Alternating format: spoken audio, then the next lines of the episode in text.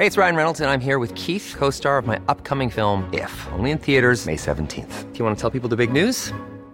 All right, I'll do. Sign up now and you'll get unlimited for $15 a month in six months of Paramount Plus Essential Plan on us. Mintmobile.com slash switch.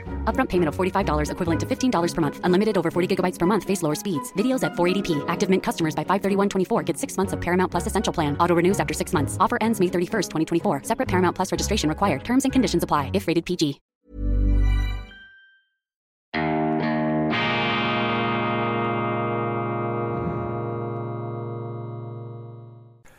Grüezi miteinander. Einen wunderschönen guten Morgen, meine sehr verehrten Damen und Herren, liebe Freunde, vor allem in Deutschland und in Österreich.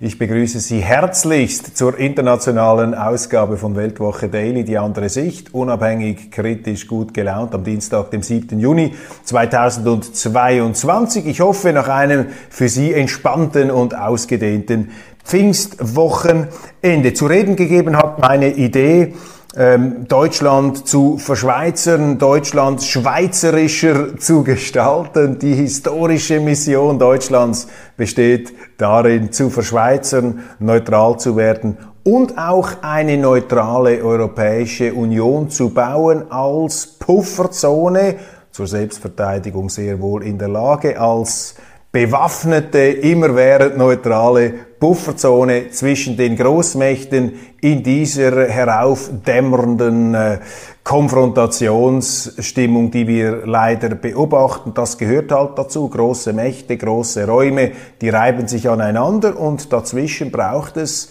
einen weißen Fleck, braucht es eine vermittelnde Fläche, die eben nicht auf der Seite der einen oder der anderen steht und aus meiner Sicht spricht nichts dagegen, spricht nichts dagegen, dass Deutschland, dass die Europäische Union diese Magna Helvetia, diese große Schweiz sein könnte. Natürlich gibt es praktische Gründe, die dagegen stehen. Die Amerikaner werden vermutlich gar nicht amüsiert sein. Sie betrachten die Europäische Union als eine Art Außenposten und äh, greifen da auch stark in, des, äh, in den asiatischen äh, Bereich ein. Sie äh, sind da sicherlich ähm, sehr daran interessiert an einer ähm, ja, bipolaren Welt, äh, dieses, äh, diese Vorstellung da des 19. Jahrhunderts mit unterschiedlichen Machtblöcken und Neutralen, das behagt den Amerikanern nicht. Aber ich glaube, es könnte eben auch im Interesse Washingtons sein, wie auch äh, des Kremls und äh, Pekings, dass Europa, dass ähm, Deutschland hier eine Großmacht des Friedens und der Verständigung würden. Aber man braucht dazu natürlich Politiker, die das Ganze überzeugend vortragen können. Auf jeden Fall vielen, vielen herzlichen Dank für all die Reaktionen. Ich habe in der Zwischenzeit noch etwas weitergelesen in, Ed, äh, in Edgar Wolfrums Studie die Bundes über die Bundesrepublik Deutschland, ein Standardwerk der Geschichtsschreibung über die äh, ja, Nachkriegszeit bis mehr oder weniger heute, wurde geschrieben, glaube ich, 2004, 2005, 2006, äh, etwas in, diesem, ähm, in dieser Umgebung.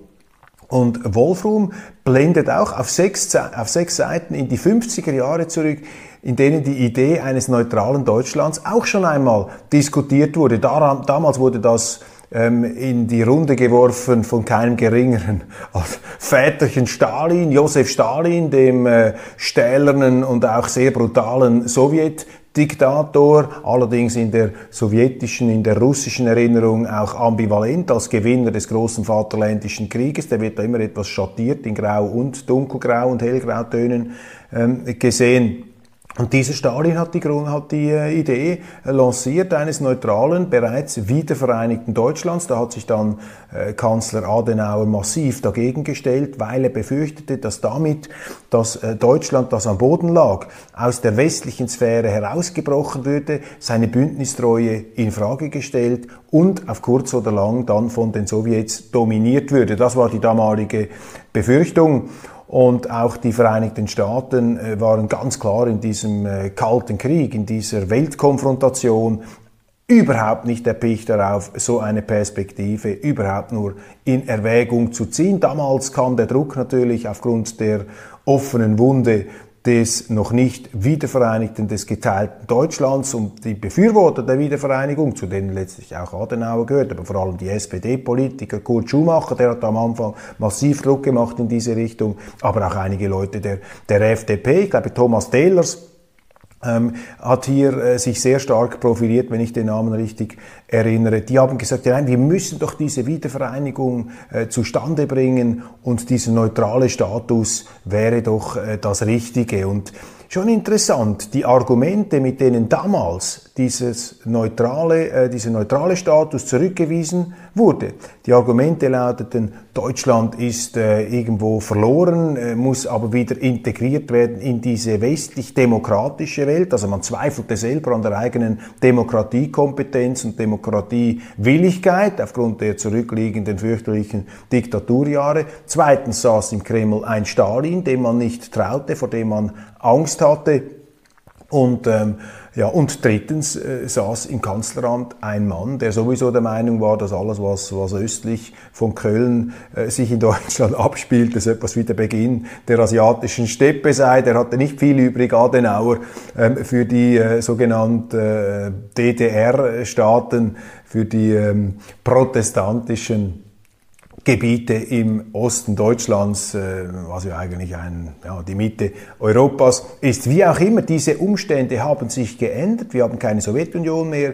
Die Bündnistreue der Deutschen steht nicht mehr in der äh, Diskussion, steht nicht mehr in Zweifel. Auch die Demokratiebereitschaft äh, Deutschlands ist mittlerweile absolut unter Beweis gestellt, natürlich mit den äh, bekannten Einschränkungen, die wir in dieser Sendung immer machen. Aber ich sage jetzt mal generell, hat Deutschland ja bewiesen, hat die Bundesrepublik bewiesen, dass sie ein unglaublich erfolgreicher, auch wirtschaftlich erfolgreicher westlicher Staat ist. Und deshalb ist die ganze Neutralitätsfrage natürlich unter historisch neuen Umständen ganz anders aufzurollen. Boris Johnson hat ein Misstrauensvotum überstanden. Man hat ihn für seine Partygate-Exzesse äh, da ähm, gepackt. Äh, schlechtes Resultat für ihn. Er bemüht sich jetzt, das schön zu reden. Er hat das äh, schlechter, weniger komfortabel überstanden als seine äh, äh, Vorgängerin Theresa May. Und bei ihr war ja das Misstrauensvotum der Anfang vom Ende. Boris Johnson, ein ganz großes Talent, ein brillanter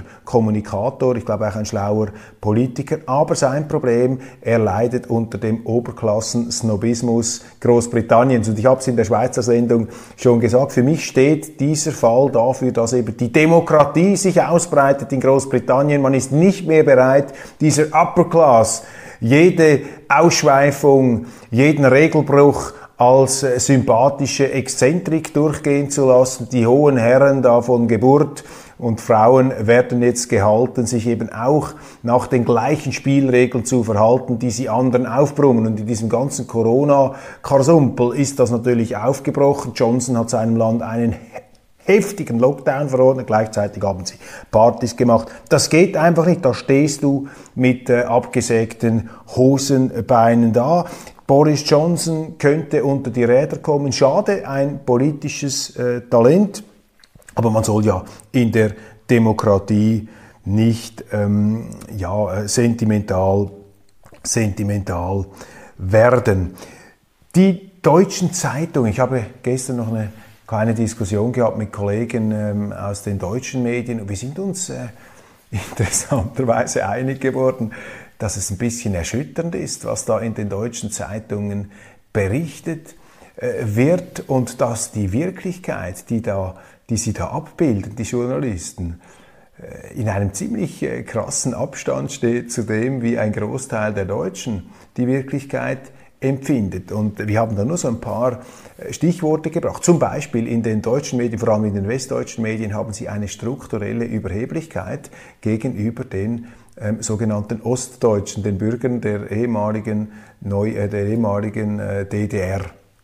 Also wie da die Westdeutschen immer wieder äh, Journalisten von oben herab auf den Osten blicken. Das ist unglaublich, dass man sich das äh, irgendwie gefallen lassen muss. Äh, darüber haben wir gesprochen. Ich habe diesen äh, Eindruck hier schon mehrfach geschildert.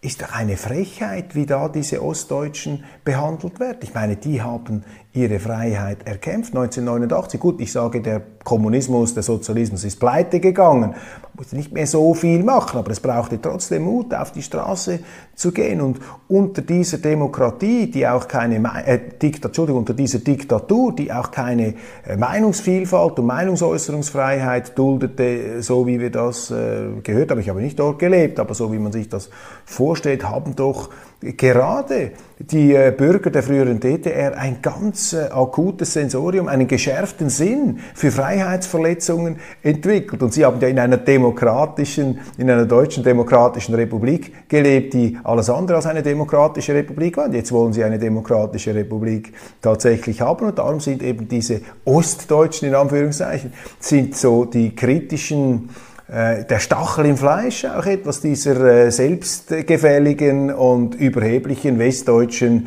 Elite. Und äh, anstatt da permanent äh, sich daran die Schuhe abzuputzen, müsste man viel ernster nehmen, was von dort her kommt. Also die Leute aus Leipzig, aus Dresden, die ich kenne, hochintelligent, das sind auch Leute, die sehr, sehr vielfältig und ähm, offen diskutieren, viel weniger von dieser fast schon etwas betonierten Überheblichkeit, die ich bei westdeutschen Kollegen beobachte. Aber das wird viel zu wenig gesehen. Dann zweitens, diese Ukraine-Begeisterung und Nibelungentreue zur Ukraine. Also die Schlagzeilen auch jetzt wieder am Wochenende FAZ, die Welt, das ist Ukraine First. Die werden ja auch äh, privilegiert behandelt. Die, äh, die Flüchtlinge bekommen da ähm, Vorteile, die andere nicht haben. Die ganze Politik wird darauf ausgerichtet. In der Schweiz zum Beispiel verzichtet die Armeeführung, äh, die politische Armeeführung darauf, Panzerabwehrwaffen aus Großbritannien zu bestellen, weil man möchte, dass die zuerst an die Ukraine geliefert werden. Also man vernachlässigt die eigene Landesverteidigung. In der Schweiz gibt es das auch, in Deutschland auch. Und das entspricht einfach nicht der Sichtweise vieler Deutscher, die sich fragen, was um Himmels willen soll dieser neue kalte Krieg gegen Russland?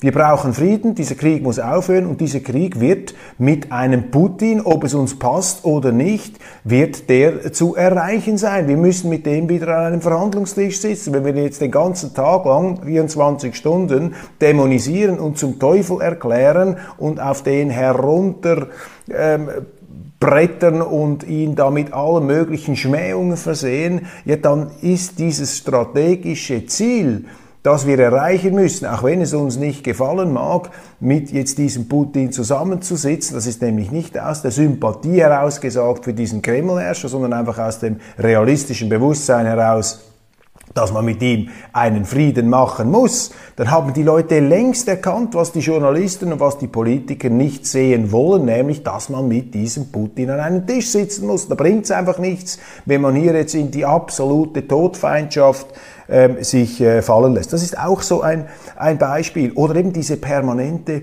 wir schaffen das Rhetorik. Ja, ja, wir steigen aus dem Öl aus, wir steigen aus dem, äh, aus dem Gas aus, wir können uns das leisten, von den Russen keine Energie mehr äh, zu bekommen, wir steigen auch aus dem Verbrennungsmotor aus. Die Europäische Union hat jetzt wieder Richtlinien entlassen, bis 2035 können Sie keine Verbrennungsmotoren mehr neu kaufen. Autos mit Verbrennungsmotoren, das ist jetzt das angeblich deklarierte Ziel und die Frechheit besteht darin, dass man bei den Elektroautos nicht mit einbezieht, was die Produktion an CO2-Emissionen verursacht. Das ist eine reine Ideologie und die Leute sind nicht so dumm, dass sie das nicht sehen. Ganz im Gegenteil. Aber ich beobachte, das ist jetzt eine steile These, werden mir jetzt viele von Ihnen widersprechen, ich beobachte, dass im Osten Deutschlands ein viel kritischeres Bewusstsein gegenüber diesem politischen Wahnsinn stattfindet, als ich das im Westen sehe.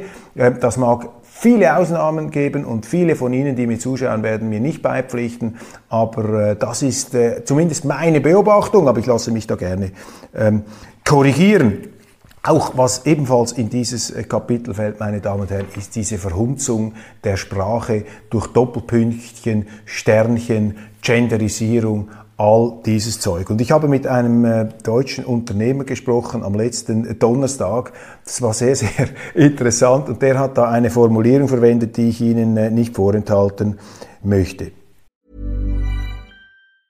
It's that time of the year. Your vacation is coming up.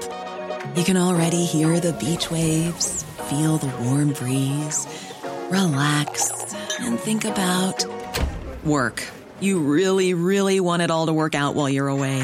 Monday.com gives you and the team that peace of mind. When all work is on one platform and everyone's in sync, things just flow wherever you are.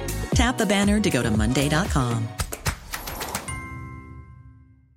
Quality sleep is essential. That's why the Sleep Number Smart Bed is designed for your ever evolving sleep needs. Need a bed that's firmer or softer on either side? Helps you sleep at a comfortable temperature? Sleep Number Smart Beds let you individualize your comfort so you sleep better together. JD Power ranks Sleep Number number 1 in customer satisfaction with mattresses purchased in-store. And now, save 50% on the Sleep Number limited edition Smart Bed for a limited time. For JD Power 2023 award information, visit jdpower.com/awards. Only at a Sleep Number store or sleepnumber.com.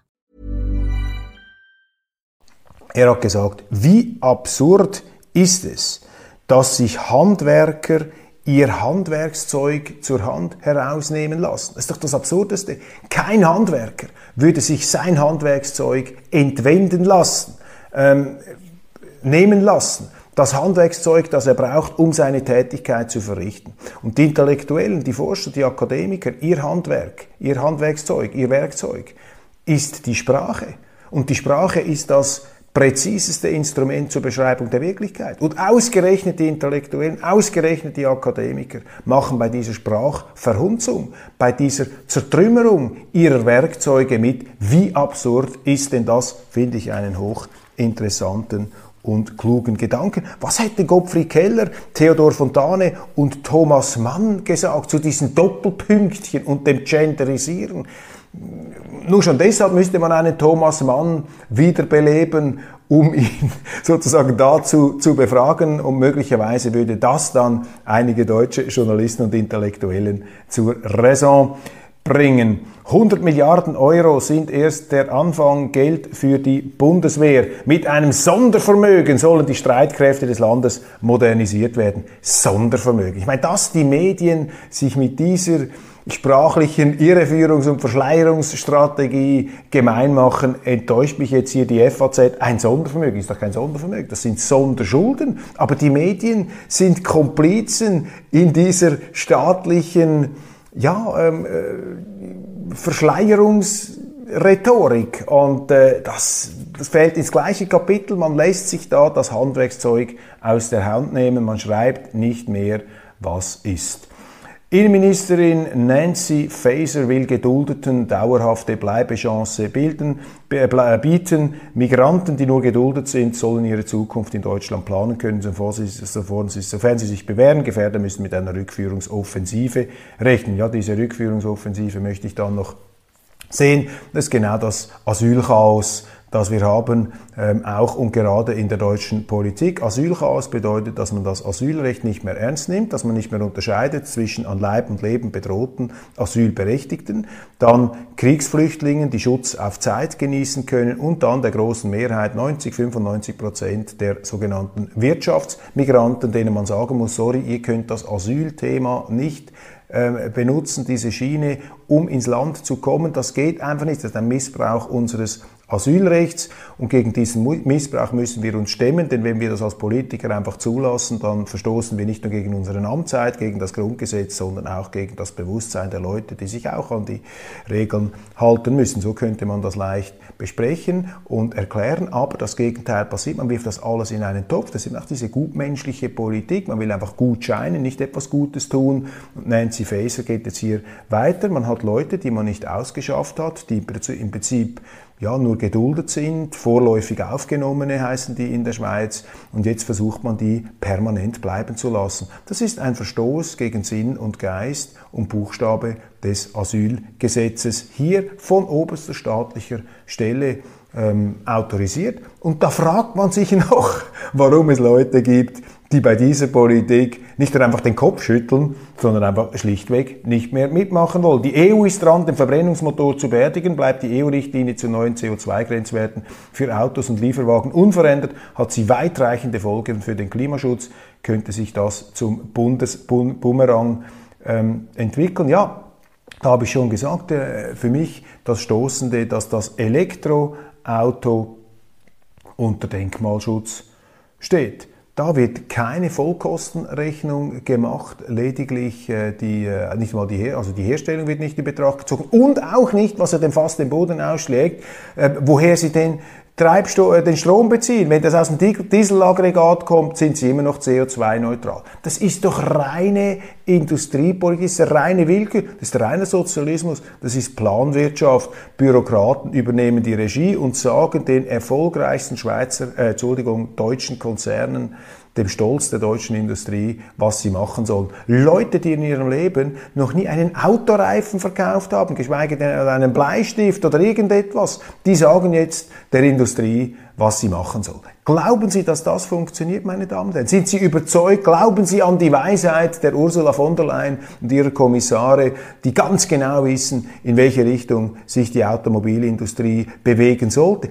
mit der gleichen Anmaßung von Wissen sind die sozialistischen Kader in anderen Staaten aufgetreten, die es heute nicht mehr gibt. Warum gibt es sie nicht mehr? Weil sie pleite gegangen sind. Das ist der letztliche äh, Grund. Ja, und dann haben wir noch Timothy Snyder, äh, der unvermeidliche ähm, Professor der Universität Yale, der also kaum ein Tag vergeht, an dem er nicht irgendwo ein Interview gibt. Und ähm, jetzt vergleicht er Putin, Mussolini und Hitler und er kritisiert natürlich Deutschland und den Kanzler Scholz, dass der ähm, sich noch etwas zurückhält und hier nicht mit wehenden Fahnen äh, sich auf diesen Russland-Feldzug macht. Und äh, auch da komplett einseitig. Ich lese in den deutschen Zeitungen mehr oder weniger nie irgendeine Gegenposition, auch in der NZZ nicht, die sind auch auf diesem Timothy Snyder-Trip. Nichts gegen Timothy Snyder, ich würde den sofort interviewen in der Weltwoche, äh, wenn der uns ein Interview gibt, das ist überhaupt kein Problem. Aber es gibt eben nicht nur die Snyders, es gibt nicht nur diese Perspektive auf diesen Krieg, zum Beispiel Thomas Mann hat auch mal über die Russen geschrieben, hochinteressant, ich trage Ihnen mal diese Passage vor. Wir haben ihn ja schon vorhin erwähnt. Elon Musk wirft Twitter Bruch der Übernahmebedingungen vor und er hat ähm, auch äh, das Homeoffice für beendet erklärt und gleichzeitig kündigt er an, 10% der Belegschaft entlassen zu werden. Dann die Welt äh, ist da etwas gepeitscht von einer ähm, Gender-Debatte. Da ist ein Artikel erschienen, fünf Autorinnen, haben Sie wieder diese äh, Sprachverhunzung, Autorinnen, äh, die das ARD und ZDF der Sexualisierung und Umerziehung von Kindern geziehen haben. Quasi eine Trans-, eine Gender-Ideologie sei da ins öffentlich-rechtliche Fernsehen ähm, hineingeflutscht, hineinmanövriert worden. Und dagegen liefen, laufen sie nun Sturm. Und der Vorstandsvorsitzende Matthias Döpfner himself hat sich äh, da ähm, gezwungen gesehen zu intervenieren und auch im Sinne dieser äh, transgenderartigen Geschlechtsverflüssigung hat er sich da geäußert und siehe da, jetzt kommt schon ein Gegenartikel, Homo- und Transfeindlichkeit ist keine Meinung sondern Menschenfeindlichkeit. Was ist das? Was, was, haben die für Probleme? Was heißt da Homo- und Transfeindlichkeit? Nur weil einer findet, dass es nicht optimal ist, wenn ich für 75 Franken einfach in eine Einwohnerkontrolle gehen kann in der Schweiz und sagen kann, ab sofort bin ich nicht mehr Roger Köppel, sondern Barbara Köppel, obwohl ich nach wie vor aufgrund meiner biologischen ähm, Körperlichkeit eindeutig als Mann zu identifizieren bin. Wenn ich sage, das ist jetzt äh, das ist jetzt nicht das Gelbe vom Ei, so etwas, bin ich jetzt schon ein Transfeindlichkeit, Homofeindlichkeit. Ich meine, nur schon diese Wortwahl, die Feindlichkeit ist Menschenfeindlichkeit. Das ist wahrheitsfeindlich, was hier zum Teil erzählt wird, dass, es, dass, dass das Geschlecht nichts mit ähm, Biologie zu tun hat. Es gibt ja solche Transgender-Leute, äh, also Gender-Leute, Gender-Ideologen muss man sagen, ähm, die behaupten, dass man das Geschlecht eines Menschen nicht von außen betrachten könnte. Ich meine, was ist das für ein Unsinn? Ich bin ja gerne bereit äh, einzuräumen, ist ja unbestritten, dass es Leute gibt, die sich in ihrem Körper unbehaglich fühlen, hat es immer wieder gegeben, selbstverständlich, natürlich, und man soll die auch nicht diskriminieren, keine Frage, und jemand, der sich tatsächlich das Geschlecht ändern will, der soll die Möglichkeit dazu bekommen. Aber hier findet auch eine Zwängerei statt, ein ideologischer Überdruck, und wenn ich das nur schon sehe, Homo- und Transfeindlichkeit, ist keine Meinung, sondern Menschen Menschenfeindlichkeit, wenn irgendeiner kommt und sagt, in der Demokratie, das ist keine Meinung, das ist die Wahrheit, das, das ist alles dagegen, ist Menschenfeindlichkeit, da haben Sie hier einen Gegner der Demokratie oder, um hier die gleiche Wortwahl zu verwenden, so reden Demokratiefeinde, meine Damen und Herren. Also unglaublich, aber ich bin auch bereit, mit Demokratiefeinden zu sprechen, ist ja nur eine Meinung von mir. Ähm, ja, ähm, meine Damen und Herren, ich glaube, wir sind hier schon am Ende. Rafael Nadal äh, gewinnt das äh, French Open zum 14. Mal. Der Schmerzensmann unter Aufbietung seiner letzten Reserven mit einem betäubten Fuß. Großartig, fantastisch, auch wenn Alexander Zverev äh, da ähm, vielleicht aus deutscher Sicht äh, leider äh, es nicht geschafft hat, wieder einmal nicht geschafft hat.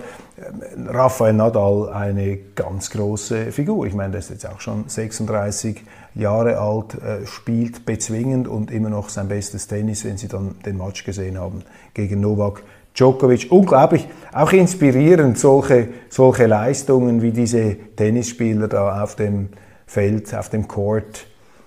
Das ist ja wie eine Art, was ist das? Das ist ein Kunsthappening, wie das da stattfindet, die sich gegenseitig inspirieren in einer äh, Spannung, in einer Gegnerschaft, die aber innerhalb von Regeln ausgetragen wird, fair das ist einfach immer wieder großartig und eine willkommene Abwechslung von den anderen Themen, mit denen wir uns heute beschäftigen mussten. Meine Damen und Herren, ich danke Ihnen herzlichst für die Aufmerksamkeit. Das war's von Weltwoche Daily International. Ich freue mich, wenn Sie morgen wieder dabei sind. Ich äh, bin heute in Wien, nehme eine Fernsehsendung auf, ab Mittwoch dann wieder in Bern zugange im Rahmen der äh, Frühlingssession. Alles Gute und Ihnen einen schönen Tag. Ich freue mich aufs Wiedersehen.